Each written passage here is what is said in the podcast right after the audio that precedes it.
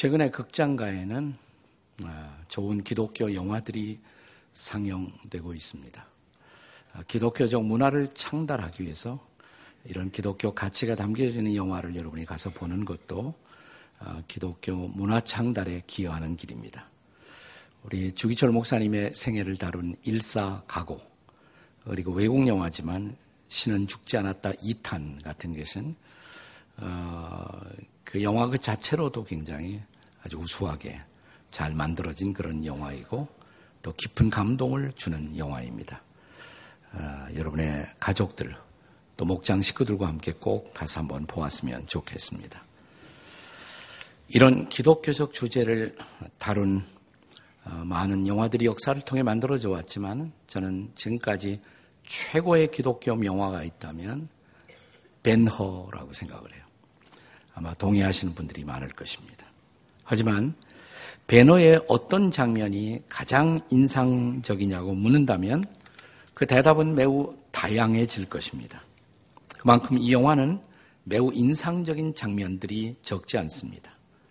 어떤 사람은 베너와 메살라의 그 숨막히는 전차 경기를 떠올리는 분들도 있을 것이고 또 어떤 분은 벤허가 노예선에 타고 어, 계속 노를 젓고 그때 일어났던 스펙타클한 해상 전투의 장면을 떠올리는 분도 있을 것입니다. 또 어떤 사람은 노예선이 파손된 후 바다에서 벤허가 로마의 사령관을 구출하는 그 장면을 생각하는 분도 있을 것입니다. 또 어떤 사람은 예수님이 십자가에 돌아가시는 바로 그 순간 베너의 가족이었던 그 어머니, 그 여동생이 나병, 한센병에서 치유되는 극적인 장면을 떠올리는 분들도 있을 것입니다. 그런데 저에게는 이제 노예가 돼버린 베너가 노예로 끌려가기 위해서 아마도 나사렛 마을을 지나가고 있었을 때 지나친 피곤 그리고 타는 목마름으로 허덕이다가 쓰러집니다. 그때 누군가가 물을 주려고 할 때 노예들을 경비하는 군인이 그 표주박을 박차면서 물을 주지 말라 저 사람에게는 no water for him 라고 말합니다. 배는 쓰러지면서 타는 목마름으로 헐떡일 때 그때 갑자기 그러면서 하나님 저 좀 도와주세요. Oh God help me 이렇게 외쳤을 때 갑자기 한 그림자가 그에게 다가옵니다.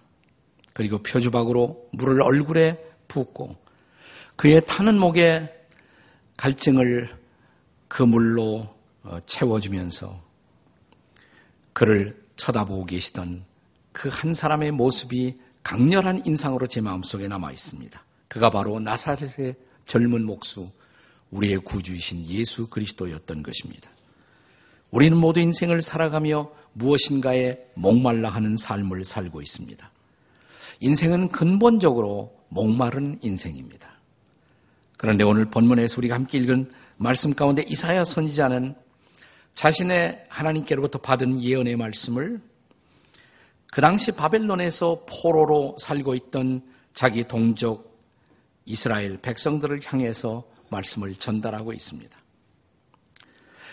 그때 이스라엘 백성들은 자기 민족의 정치적 회복에 목말라 하고 있었으며 또 그들 자신과 그들 자손의 불확실한 미래의 상황에 대해서 목말라 하는 삶을 살고 있었던 것입니다.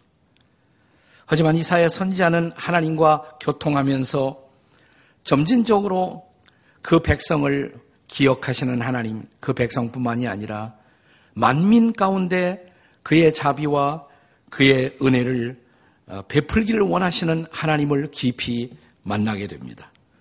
그러면서 이 만민들을 향한 하나님의 구원의 초대, 은혜의 초대의 말씀을 전하게 된 것입니다. 이사야 선지자가 마침내 깨달았던 진리, 그것은 모든 인생은 목말라 하고 있다는 사실입니다. 자, 그래서 이사야 오늘 본문이 시작되는 55장 1절에서 이 목마른 인생들을 향한 하나님의 초대를 전달합니다. 우리 1절 한번 같이 읽겠습니다. 시작. 오호라 너희 목마 모든 목마른 자들아 물로 나오라. 돈 없는 자도 오라. 너희는 와서 사먹되 돈 없이 값 없이 와서 포도주와 젖을 사라. 그렇습니다. 여기 모든 목마른 인생들을 향한 하나님의 자비로운 초대가 있습니다. 자, 그렇다면 인생의 목마름을 해가라는 하나님의 처방, 그 처방은 도대체 무엇일까요? 첫째로 목마름의 본질, 인생의 목마름의 본질을 먼저 우리가 이해하실 필요가 있습니다. 우리는 일반적으로 인생의 목마름이라는 것을 세속적이고도 본능적인 그 어떤 것, 그 무엇으로 이해할 수가 있습니다.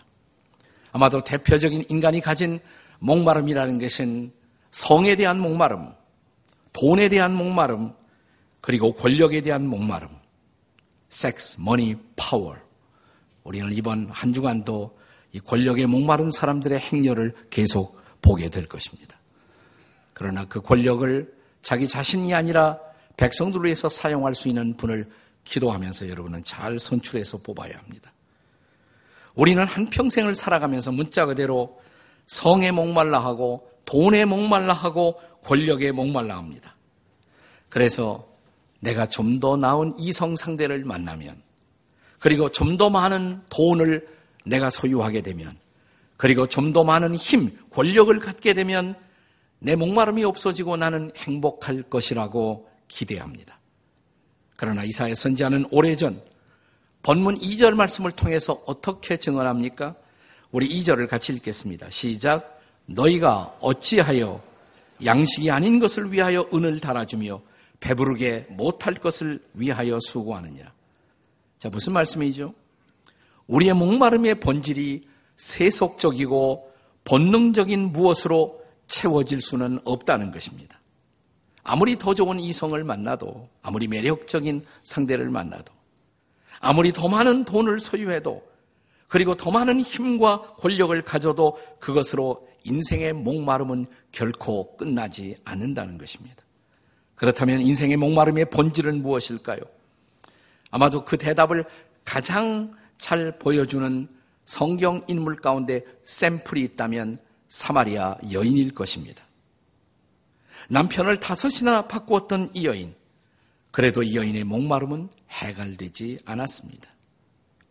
그때 이 여인을 향해서 주셨던 요한복음 4장 14절에 주님의 말씀을 기억하시나요? 같이 한번 읽어요. 시작. 내가 주는 물을 마시는 자는 영원히 목마르지 아니하리니 내가 주는 물은 그 속에서 영생하도록 솟아나는 샘물이 되리라.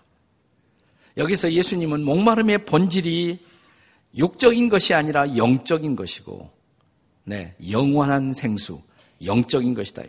또 내적인 것이다. 이것은 밖으로부터 오는 무엇으로 채워지는 것이 아니라 내 안에서 솟아날 수 있어야 한다는 것입니다. 목마름의 본질은 영적이고 내적인 것이다. 이렇게 말씀하신 것이에요. 우리 주님 예수 그리스도가 제공하는 영생의 생수. 우리가 그 생수를 받게 되면 이제 그 생수는 내 안에서 솟아오른다는 것. 내적으로 진정한 만족을 경험할 수가 있다는 것입니다. 이런 만족을 찾아 헤매다가 영 그 만족을 소유하지 못하고 불행한 일생을 마무리했던 우리 시대의 사마리아 여인. 우리는 영국의 다이아나 왕비를 연상할 수도 있습니다.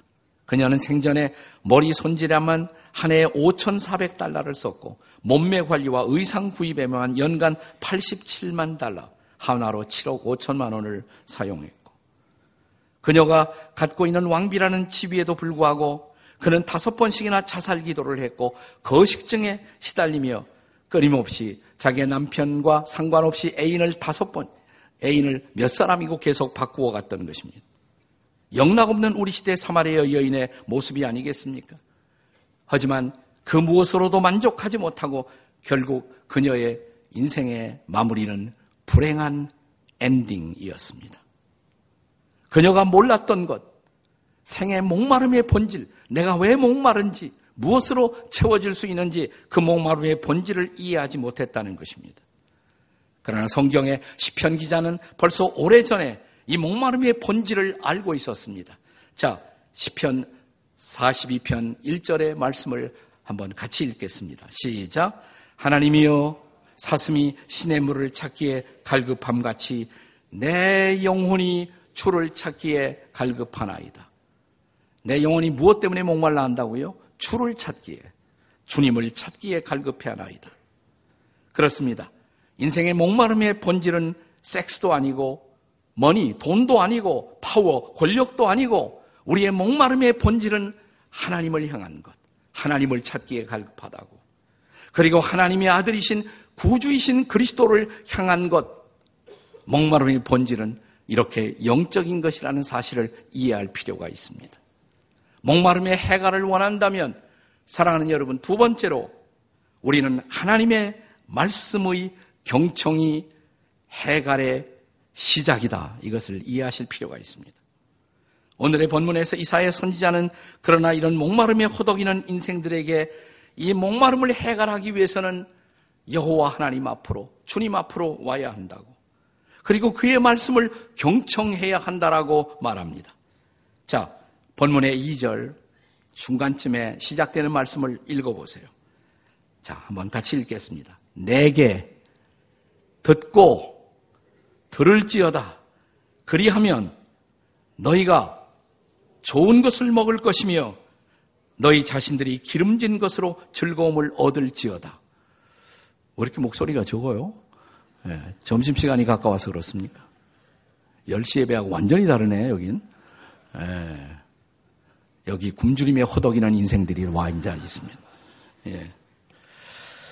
자, 3절에 계속되는 말씀을 읽어보세요. 3절에 계속되는 초대, 다 같이 시작. 너희는 귀를 기울이고 내게로 나오라, 들으라. 그리하면 너의 영혼이 살리라. 네, 좀 살아나셨습니다. 자, 인생의 목마름의 해답, 그것은 여호와 하나님의 말씀 속에만 있다는 것입니다. 왜 그럴까요? 우리의 목마름을 해갈할 수 있는 것처럼 선전되고 있는 세상의 모든 것, 그것들은 본질적이고도 영원한 가치를 지향하는 것이 아니라 매우 일시적인 잠깐 있을 가치를 지향하고 있는 것들입니다. 잠시의 쾌락, 잠시의 기쁨, 잠시의 만족. 그런데 그 잠시, 잠깐이 지나가면 더 큰 허무, 더 큰 좌절, 더 큰 실망, 더 큰 낭망을 우리 인생에 가져다 주기 때문입니다. 그러나 하나님의 말씀은 언제나 일시적 가치가 아니라 영원한 가치를 향해서 우리의 눈을 뜨게 하고 그 영원한 가치를 바라보고 그 영원한 가치 안에서 참 만족을 누리게 만드는 것입니다. 이것을 이사야 선자는 이미 이사야 40장 8절에서 우리에게 가르쳤습니다. 우리가 이 말씀을 신약에서 많이 기억하지만 본래 이 말씀은 이사야가 주었던 말씀이에요. 한번 같이 읽어보세요. 시작. 풀은 마르고 꽃은 시드니 우리 하나님의 말씀은 영원히 서리라. 우리가 어, 베드로서에서 이 말씀을 기억하죠. 그런데 본래 이 말씀을 하신 분은 이사야예요. 이사야. 네. 하나님의 말씀만이 영원하다고. 그래서 과거 하나님의 백성들에게 있어서 내가 하나님의 백성들이라면 내가 해야 할 최고의 듀티, 최고의 의무는 뭐냐? 그것은 그 말씀을, 영원한 말씀을 경청하는 것, 그것이었습니다. 우리가 아마 우리 개신교 신자들을 만나서 성경에서 제일 중요한 말씀이 뭐예요? 그러면 아마 제일 많은 사람들은 요한복음 3장 16절 이렇게 대답할 것입니다. 그런데 길에서 여러분이 유태인 한 사람을 만나서 성경, 그들은 이제 신약을 인정하지 않으니까 구약에서 가장 중요한 말씀이 뭐예요? 제가 실험도 해봤어요. 진짜 이스라엘 사람을 붙들고 올 테스트먼트에서 가장 중요한 말씀이 뭐냐고. 제가 예상했던 대로 거침없이 나오는 대답이 신명기 6장 4절 그러더라고요. 신명기 6장 4절이 뭐예요? 자, 읽어보세요. 시작. 이스라엘아, 들으라. 우리 하나님 여호와는 오직 유일한 여호와시니 여기서 들으라 라는 말이 히브리 말로 쉐마예요. 쉐마. 들으라. 하나님의 음성을 하나님의 말씀을 들으라. 근데 그 말씀을 하나님의 음성을 어떻게 하는 것이 잘 듣는 것일까요? 이어지는 말씀. 신명기 6장 6절을 보겠습니다. 신명기 6장 6절, 6절 다 같이 시작. 오늘 내가 명하는 이 말씀을 너는 마음에 새 어디 새겨요? 마음에. 네. 머리에 머리에 새기는 것도 중요해요. 네. 돌에 새기는 것도 매우 중요합니다. 네. 그러나 더 중요한 것은 마음에 새기는 것이에요. 그 말씀을 마음에 새길 수가 있어야 합니다. 그때 내 마음 깊은 곳에서 말씀의 가치를 경험하게 됩니다. 그것이 우리의 만족이에요. 그것이 우리의 행복이에요. 그래서 이 말씀을 떠나면 만족이 없어요. 행복이 없어요. 자, 그래서 이 말씀에 대한 경청, 이것이 얼마나 중요한 것인가는 이제 구약을 넘어 신약 성경에도 계속적으로 강조됩니다. 신약의 마지막 책, 요한계시록. 요한계시록이 딱 열리면 1장, 시작되는 1장 3절의 말씀을 보세요. 한번 같이 읽겠습니다. 시작. 이 예언의 말씀을 읽는 자와 듣는 자와 지키는 자는 복이 있나니 때가 가까움이라. 이 종말의 시대에 우리에게 가장 중요한 가치는 뭐냐? 말씀을 읽는 것, 듣는 것, 그리고 지키는 것. 그것이 중요한 것이라. 여러분, 이 계시록이 어떻게 끝나는 줄 아세요? 계시록의 마지막 장, 성경의 마지막 장입니다. 요한계시록 이제 마지막 22장 17절의 말씀을 함께 같이 읽겠습니다. 시작. 성령과 신부가 말씀하시기를 오라 하시는도다. 듣는 자도 오라 할 것이요. 목마른 자도 오라 올 것이요. 또 원하는 자는 값없이 생명수를 받으라. 여기 오라, 그 다음엔 들으라. 듣는 자도 올 것이요. 목마른 자도 올 것이요. 그러면 값없이 생명수를 받으리라. 이 말씀을 듣는 자가 목마르지 않다. 이게 성경의 결론이에요. 이 말씀을 듣는 사람만이 목마르지 않을 수가 있다. 이것이 하나님의 말씀의 위대한 결론인 것입니다. 그렇다면 여러분은 얼마나 진지하게 말씀을 경청하고 계십니까? 일주일에 한 번? 그걸로 우리의 목마름을 해결할 수는 없어요. 날마다 말씀을 접하셔야 합니다. 그래서 주일 예배 이외에 우리가 날마다 큐티한다는 것. 날마다 말씀을 펴서 그 말씀을 접하고 그 말씀을 붙들고 하루하루를 살아간다는 것. 말씀의 경청은 그렇게도 하나님의 백성들에게 중요한 것입니다. 옆에 사람들에게 제발 날마다 말씀 읽고 사세요. 이렇게 시작. 제발 날마다 말씀을 읽고 삽시다. 네. 우리가 정말 우리의 목마름을 해결하기 위해서 우리에게 필요한 처방, 마지막 세 번째는 이사야 선지자의 대답입니다. 다윗과의 영원한 언약. 거기에 바로 목마름의 해답이 있다고 말합니다. 다윗과의 약속, 그 속에 인생의 목마름에 대한 정답이 있다고 말합니다. 자, 여기 3절에서 이제 이사야 선지자는 저와 여러분을 영원한 언약의 자리, 약속의 자리로 초대합니다. 네. 거기에 하나님의 놀라우신 은혜가 우리를 기다리고 있어요. 자, 읽어보겠습니다. 3절입니다. 시작. 내가 너희를 위하여 영원한 언약을 맺으리니 곧 너희에게 다윗에게 허락한 확실한 은혜니라. 옛날 다윗과 맺었던 약속. 거기에 확실한 은혜가 있다고, 확실한 은혜가 있다고. 우리의 목마름을 해결할 수 있는 놀라운 은혜가 다윗과의 언약 속에 있다라고. 아니, 하나님이 다윗하고 무슨 약속을 했어요? 네, 사무엘하 7장 12절이 대답입니다. 사무엘하 7장 12절 한번 읽어 보세요. 시작. 내가 네 몸에서 날 내 씨를 내 뒤에 세워 그의 나라를 견고하게 하리라. 하나님이 다윗을 불러서 다윗과 약속한 것이에요.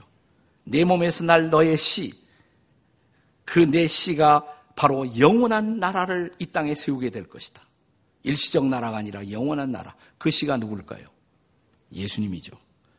자, 이어지는 사무엘하 7장 16절입니다. 7장 16절 읽습니다. 시작. 내 집과 내 나라가 내 앞에서 영원히 보존되고 내 왕위가 영원히 견고하리라. 내 후손 가운데 영원한 왕위를 갖고 영원히 왕이 되어 우리 인생의 모든 문제를 해결할 분이 올 것이다 이 말이에요. 예수님에 대한 언약이죠. 자, 이런 다윗과의 약속이 어떻게 이루어집니까? 그것을 보여주는 것이 바로 신약 성경이에요. 자, 신약 성경은 어떻게 시작합니까? 신약의 시작, 마태복음 1장 1절, 아브라함과 다윗의 자손 예수 그리스도. 그분이 해답해요. 그분이 복음이에요. 다윗의 후손으로 오신 예수 그리스도. 자, 이제 예수님을 잉태한 처녀 마리아를 향해서 하나님의 천사는 어떻게 말씀을 전합니까? 누가 보면 1장 31절 32절을 같이 읽겠습니다. 시작. 보라 내가 잉태하여 아들을 낳으리니 그 이름을 예수라 하라. 그가 큰 자가 되고 지극히 높은 이의 아들이라 일컬을 것이요 주 하나님께서 그 조상 다윗의 왕위를 그에게 주시리라. 마리아에게 주셨던 말씀이에요. 너를 통해서 태어날 그가 바로 다윗의 왕위를 물려받아 영원한 왕국을 세우고 또 영원한 하나님 나라의 백성이 되어 그들이 이 약속 안에서 영원한 하나님의 은혜를 누리게 될 것이라고. 그가 바로 우리들의 왕이신 예수 그리스도이십니다. 그가 우리의 만족이십니다. 그가 우리의 구주이십니다. 그가 우리의 주님이십니다. 그것이 우리에게 복음이에요. 그가 우리를 영원한 나라의 백성으로 삼으시고 그 백성들에게 목마르지 않는 은혜를 주신다고 이것이 바로 다윗에게 약속했던 그 확실한 은혜라고 말하는 것입니다. 여러분 우리가 그 은혜를 받으며 살 수가 있다는 것 감사한 일 아니에요? 찬양한 일 아닙니까? 저는 오늘 설교의 화두로 영화 베노의 이야기를 소개했습니다. 자, 노예로 끌려가던 길에서 목이 타던 그에게 물을 주었던 나사렛 예수. 베너는 그를 이 영화의 말미에서 한 번 더 만나게 됩니다. 자, 그가 자기의 어머니와 자기 누이 동생이 베너의 어머니와 누이 동생이 나병 환자들의 골짜기에 있다는 것을 확인하게 됩니다. 자기가 어떻게 할 일이 없어요. 이 안타까운 사실 도움이 될 수가 없어요. 그때 복음의 소식을 듣습니다. 기적을 행하는 사람이 있다고 사람들에게 놀라운 자비를 베풀고 있는 사람이 있다고 그의 이름은 나사렛 예수라고 그를 찾아갑니다. 근데 찾아간 예수는 그때 빌라도에게 사형 선고를 받고 십자가를 지고 그의 인생의 마지막 길 비알 돌라라사 그 슬픔의 길 십자가의 길을 십자가를 메고 쓰러지고 일어나면서 걷고 있었어요. 베너는 저분이 기적의 사람이란 말이지. 저분이 사람들을 고치는 사람이란 말이지. 근데 저분이 왜 저렇게 쓰러지며 십자가를 지고 저 길을 가고 있는가? 그러니까 그분이 너무 안타까운 모습이에요. 쓰러지는 그에게 다가가서 자기가 가지고 있던 물을 내밀었어요. 그때 그의 눈길과 베너의 눈길이 마주치면서 소스라치게 놀랍니다. 바로 그분이 오래전 자기가 노예로서 길을 갈 때 자기 표주박에 물을 목을 적셔 주었던 바로 그분이라는 사실 앞에 빼놓는 놀랍니다. 그리고 잠시 후 그분이 십자가 골고다의 언덕에서 십자가에 달린 채 그가 마지막 기도를 하는 그 음성을 듣습니다. 아버지요, 저들을 용서해 주옵소서. 그 십자가에서 자신을 위해 기도하지 않고 자신을 못 받고 있는 사람들을 용서해 달라고 기도하던 그 예수님의 기도 소리를 듣는 바로 그 순간 자기 마음속에 있었던 메살라에 대한 복수심, 그 복수심이 갑자기 사라지는 것을 느낍니다. 그리고 놀라운 형언할 수 없는 어떤 사랑이 은혜가 마음속에 부어지는 것을 느낍니다. 그의 목마름이 해갈되는 놀라운 순간이었어요. 저는 지난 4월 동안 필리핀 세부에서 우리 한국 선교사님들 104분을 모시고 치유 세미나를 인도했습니다. 마지막 시간에 우리가 간증을 같이 나누었습니다. 그때 한 분이 공개적으로 이런 간증을 했어요. 자기는 어쩔 수 없는, 피할 수 없는 어떤 사정과 이유 때문에 자기 아내와 더불어 이혼을 하게 되었다고. 그 후에 남편을 사별했던 한 여자분을 만나서 재혼을 하게 되었다는 것입니다. 근데 그 과정에서 자기에 대해서 어, 정확하지 않은 잘못된 소문들이 퍼지기 시작했다고. 그건 뭐냐면 이혼도 안 하고 또 다른 여인과 다시 산다는 소문이 돌면서 그는 결국 선교사 직분을 파직받게 됩니다. 결정적으로 자기에게 악의에 찬 유머를 퍼뜨리고 선교사직을 박탈하게 만들었던 사람들 알아보니까 한 세 사람이 있었대요. 그 세 사람에 대한 깊은 미움이 자기 안에서 자라나기 시작했습니다. 그가 비록 그리스도인이고 선교사까지 했지만 내가 살아있는 동안 저 세 사람은 절대로 용서할 수 없다. 저 세 사람만은 결코 용서할 수 없다. 이런 마음을 가지고 그는 살아왔었다는 것입니다. 그리고 기독교 집회도 별로 참석 안 하다가 이번에 제가 인도하는 그 집회에 참석을 했어요. 이분이 은혜를 받았습니다. 하나님의 깊은 사랑이 부어졌고 하나님의 용서하시는 손길을 체험하게 된 것입니다. 그리고 우리 앞에서 공개적으로 나는 절대로 용서하지 않겠다고 말했던 그 세 사람에 대해서 오늘 공개적으로 여러분 앞에서 그 세 사람을 용서하기로 결심합니다. 왜? 용서받기 어려운 죄인이 바로 나 자신이었는데 나를 용서하신 그분의 사랑, 그분의 은혜를 생각하니까 내가 그 세 사람을 용서하게 된 것입니다. 한순간 자기 마음속에 오랫동안 틀어잡고 있었던 미움과 복수가 떠나가는 것입니다. 사랑과 용서가 임한 것입니다. 그의 목마름이 비로소 해갈되는 놀라운 순간이었습니다. 그 일을 하신 분은 바로 예수님이시죠. 여러분, 그 예수님이 십자가에 매달려 계셨을 때 그 십자가에서 외쳤던 말씀 가운데 한마디를 기억하십니까? 내가 목마르다. 내가 목마르다. 그가 십자가에 달리신 이유, 우리의 목마름을 대신하기 위해서 그가 목마른 죄인이 되어 십자가에 달리신 것입니다.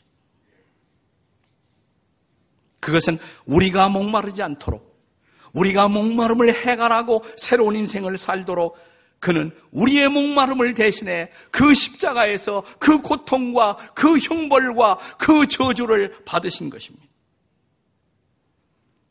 그는 이제 우리의 치유자가 되어 계십니다. 그분을 만나셨나요? 아니, 아직도 목마르신가요? 내가 예수 믿지만 아직도 목마르다고 느끼는 분 계십니까? 그렇다면 내가 그 예수님을 깊이 만나지 못했기 때문에 그 사랑을, 그 은혜를, 십자가의 사랑을 더 깊이 만나지 못했기 때문에 아직도 나는 목마름에 허덕이는 인생을 살고 있는 것일까요? 그렇다면 오십시오. 다시 오십시오. 십자가 앞에 오십시오. 거기서 주께서 주시는 그 말씀을 경청하십시오. 그리고 그분과의 은혜 속에 들어가십시오. 그가 당신을 어떻게 사랑하시고, 어떻게 용서하시고, 어떻게 받아주시고, 어떻게 품에 안아주시는지 그분의 놀라운 사랑을 다시 한번 경험해 보십시오. 그리고 이제 그분과의 사랑에 빠져 보십시오. 그러면 내 안에 생수가 솟아날 것입니다. 그리고 우리는 이렇게 고백할 수가 있습니다. 우리는 이렇게 노래하게 될 것입니다. 주님, 우물가의 여인처럼 저도 구했습니다. 헛되고 헛된 것들을 구했습니다. 그런데 그때 주의 음성을 제가 들었습니다. 내 샘에 와서 생수를 마시라고. 그래서 저 기도합니다. 주님 앞에 무릎 꿇고 기도합니다. 주님, 저를 채워주십시오. 저의 잔을 높이 듭니다. 하늘 양식으로 세상의 것이 아니라 하늘의 양식으로 채워주십시오. 넘치도록 채워주소서. 그 은혜가 그 사랑이 임하는 오늘 이 길을 주의 이름으로 축복합니다.